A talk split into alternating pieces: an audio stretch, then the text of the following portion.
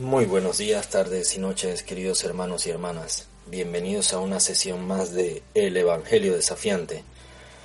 Hoy estamos en el cuarto domingo del tiempo ordinario, domingo en el que nos hemos encontrado con unas lecturas del profeta Sofonías, de la primera carta de San Pablo a los Corintios y del Evangelio según San Mateo.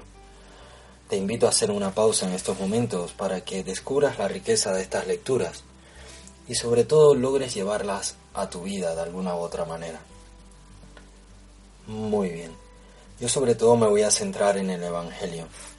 Es un Evangelio hermoso, un Evangelio que nos habla de las bienaventuranzas.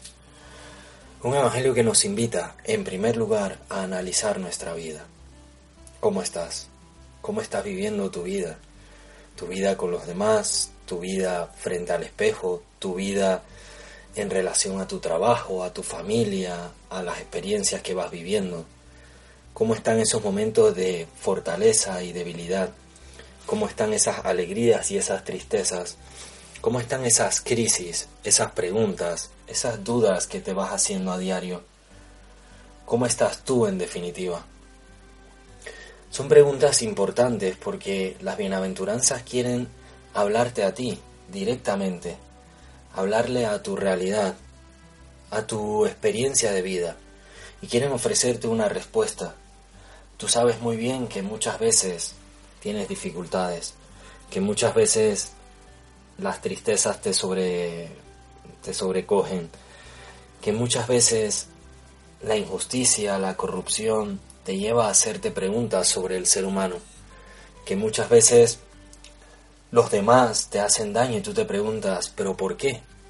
Muchas veces experimentas que Dios no está, que Dios hace silencio, que Dios parece que mirase hacia otro lado.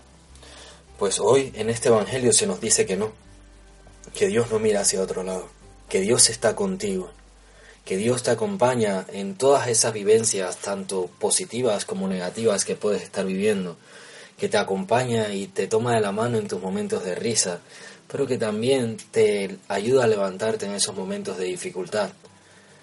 ¿Cómo? Es lo que a veces nos cuesta descubrir.